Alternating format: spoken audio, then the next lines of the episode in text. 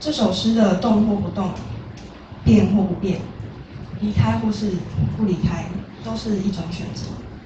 幸福或是不幸，也是一念之间。最后一段，明天就在这里，感觉好像是幸福，其实就在这里。第三段也道出，原来抵达只是不再离开某个地方，不用去追寻幸福，其实就在当下。除此之外，诗中的我轻轻呢喃着：“你睡了吗？”是第二段跟第四段都出现，来关怀所爱的人。对于诗中的我，你就是幸福，是我的当下。然而你还在看着别人的窗，羡慕别人。所以我认为这首诗有点像是默默的对爱倾诉，也同时在不断的提问，也也同时在不断提问的过程中反思人生。面对人生困境，很容易产生自相矛盾的情况，没有绝对的好坏，只有自己的选择跟面对事物的心态。在此时中，更加美好并不存在。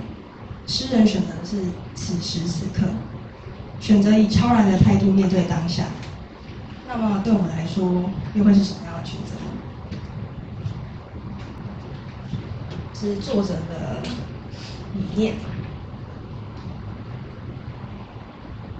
就是这边看得出来，作者理念是让是找到让别人更亲近自己的方式，所以后来他也出版了这本书。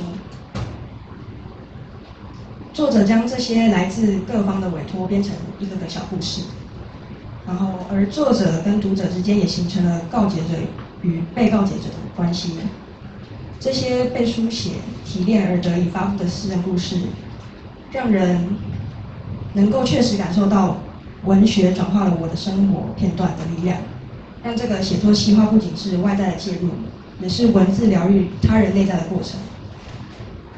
文字也得以在作品之中找找到功能性，也符合作者的理念，这是作者的一些个人经历。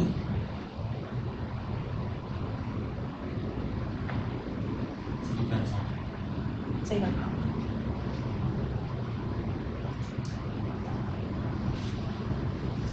我从这边看，觉得作者其实是一个蛮不安的人，但是从刚刚那个作品又觉得，就是他面对事情是很，就是一个保持一个超然的态度，所以可能那首诗是他对自己的一个期许吧。我觉得，大概是这样。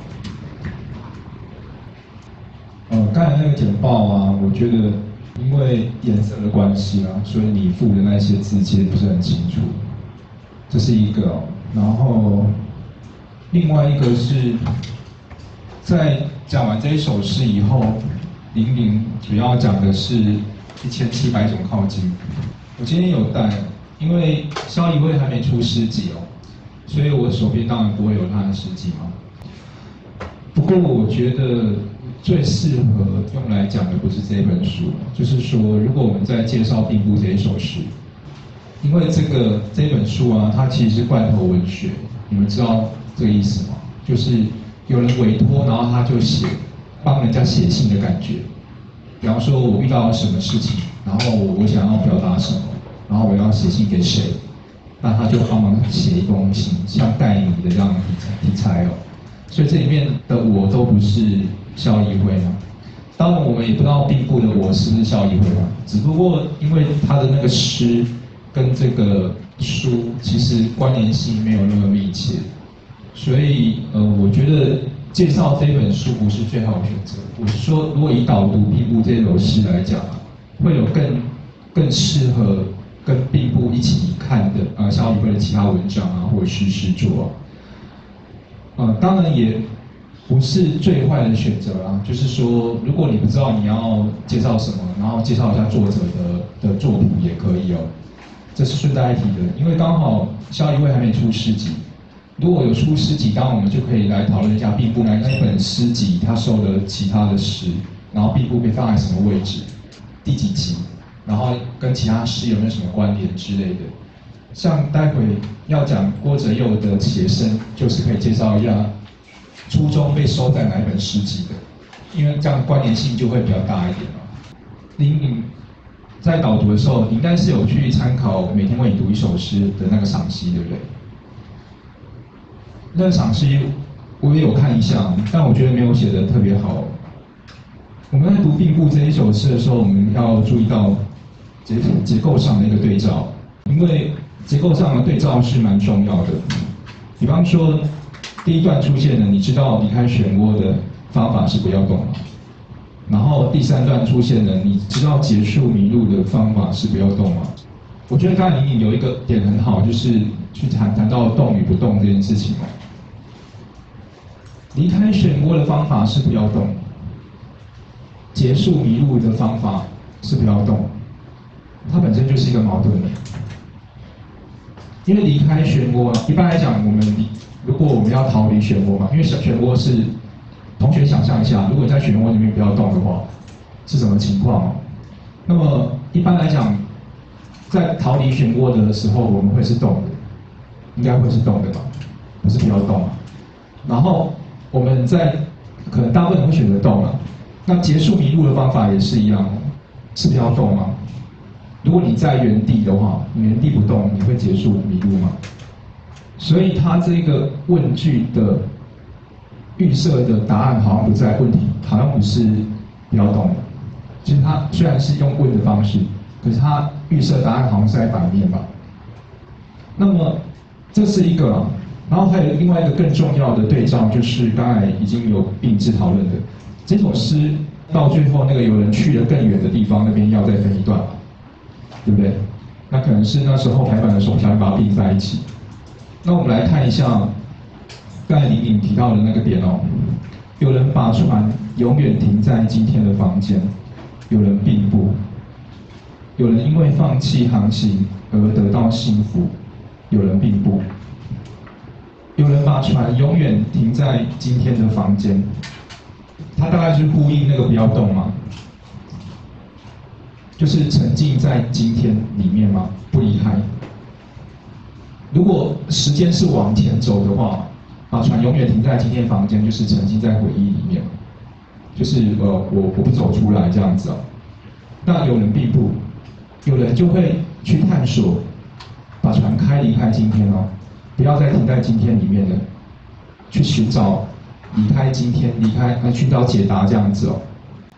这四句里面呢，有人把船永远停在今天的房间，有人因为放弃航行而得到幸福，是同样的一种人，比较接近的一种人嘛。因为停在今天的房间嘛，所以他就放弃航行了。有人因为放弃航行而得到幸福，有人并不，有人不会因为放弃航行就得到幸福了，所以有人会积极的去。探索，探索答案这样子哦。那么，有人因为放弃而得到幸福，是是真的得到幸福吗？就它里面有很多的，好像那个意思不一定就是直接就是那个意思啊，就是字面意啊。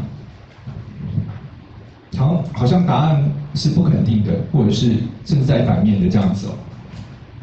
那么更有趣的是，那个对照啊，是那时候林敏跟。跟我谈到那个他导读效益会的禀赋的时候，我就说要注意到这个对照，因为你看你们看最后一段，如果你没有找到这个对照点啊，你会无法就是无法真正的感受到这首诗要讲的是什么。也许他要讲的是什么，本来就很难说清楚了，但是他的情绪是什么？我觉得他情绪不是超然的情绪哦，他的情绪反而是一个比较迷茫的情绪。最后一个是跟前面是相反的哦。前面不是说有人把船永远停在今天的房间吗？你看它是一样的句法，类似的句法，可是他讲的事情是相刚好相反的。有人把船停在永远的房间底下，有人去了更远的地方。这个有人去了更更远的地方，是跟那个前面的有人把船停在今天的房间是相反的人嘛？不一样的人嘛？刚好是反过来的那样子。所以有人并不，他这边的有人并不才是前面那一组的有人把船停在今天的房间，可以理解吗？它是反过来的，它的秩序是反过来的。也是说有人去了更远的地方，他跟有人把船停在停在今天的房间是反过来的。然后再下来，第二次的呃第二组的有人并布，跟第一组的有人并布刚好是相反的嘛，因为就是反过来嘛。字面上是一样的，可是这样子的人是不同的人，是刚好是两群不一样的人这样子哦。然后有人因为没有得到幸福而伤心，有人并不，有人因为没有得到幸福而伤心，就是跟那个有人因为放弃航行而得到幸福是相反的人哦。然后有人并不跟前面的有人并不是相反的人这样。我待会再把它并并列，然后跟同学讲，因为用口头上讲会有点有点不知所云哦。所以它的意思其实是更复杂的，不是字面上看到那那么简单。所以大概至少要抓到这个了。那同学你们待会再先先看一下。那么到底我们要保持的态度是什么？我们要我们要选择的是什么？刚才玲玲你有提到选择这个词哦。我们要选择的是去更远的地方吗？还是我们要把船永远停在今天的房间？如果我们去到更远的地方，就会得到幸福吗？还是我们停在今天的房间才会得到幸福？所以他一直在有一种犹疑、迷茫，就是说，到底怎么样我们才可以获得幸福？到底是选择这个还是选择那个？所以他，我觉得他的那个态度，他里面呈现出来的一种感觉，不是说我自己很超然于这这一些，而是我就是迷茫的人之一。不管我选择动与不动，都有可能是错的，但也可能是对的。就是看这个有人是谁嘛。有些人选择动是对的，但有些人选择动可能是失败的。是错的，有有些人选择动会获得幸福，有些人选择动可能会无法获得幸福，就是看你是谁，然后看你是怎么样的人这样子哦。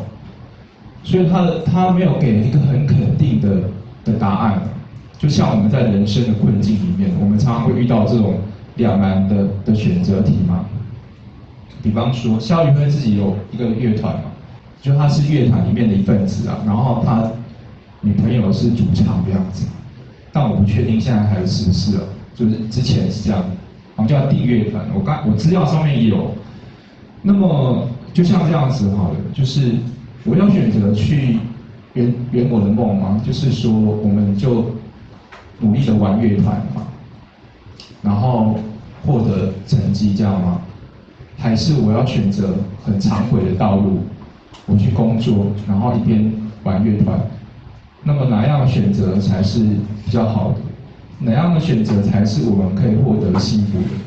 待会我都同学看肖以威的另外一篇文章哦，是同一年的玲珑山文学奖的，就是他投了诗跟散文，然后散文啊诗就是这一首了，诗这一首就是拿首奖的新诗首奖，然后散文是好像拿佳作，然后两两篇文章两篇诗文它有互通之处了。那从另外一篇，你就可以知道说，其实他表达态度是是什么。那么，这先跟同学讲一下。但是我觉得林林敏他已经讲讲到蛮多的重点了，因为并不其实不是那么好理解的事啊。大部分人其实都呃没有不一定有抓到他的，就像我刚才讲的，你光是那两组有人并不。大家可能就没有注意到，它其实是刚好相反，有办法了解说作者他真的要表达的含义。读现代诗没有可能没有表面上看起来那么简单哦，但是我觉得《并不》这首诗它本来本身难度就是比较高的了。那么已经算导读的诗作，讲解本身我觉得已经讲讲的不错了。然后刚刚还有一个优点是，比方说他在讲完一整段以后，他可能会有一个整段的归纳，有时候是直接讲整段的归纳。那当然，如果是失常的的话，那那可能不得不如此，就是说没办法每一句都讲，然后就要找到一些重点来讲哦。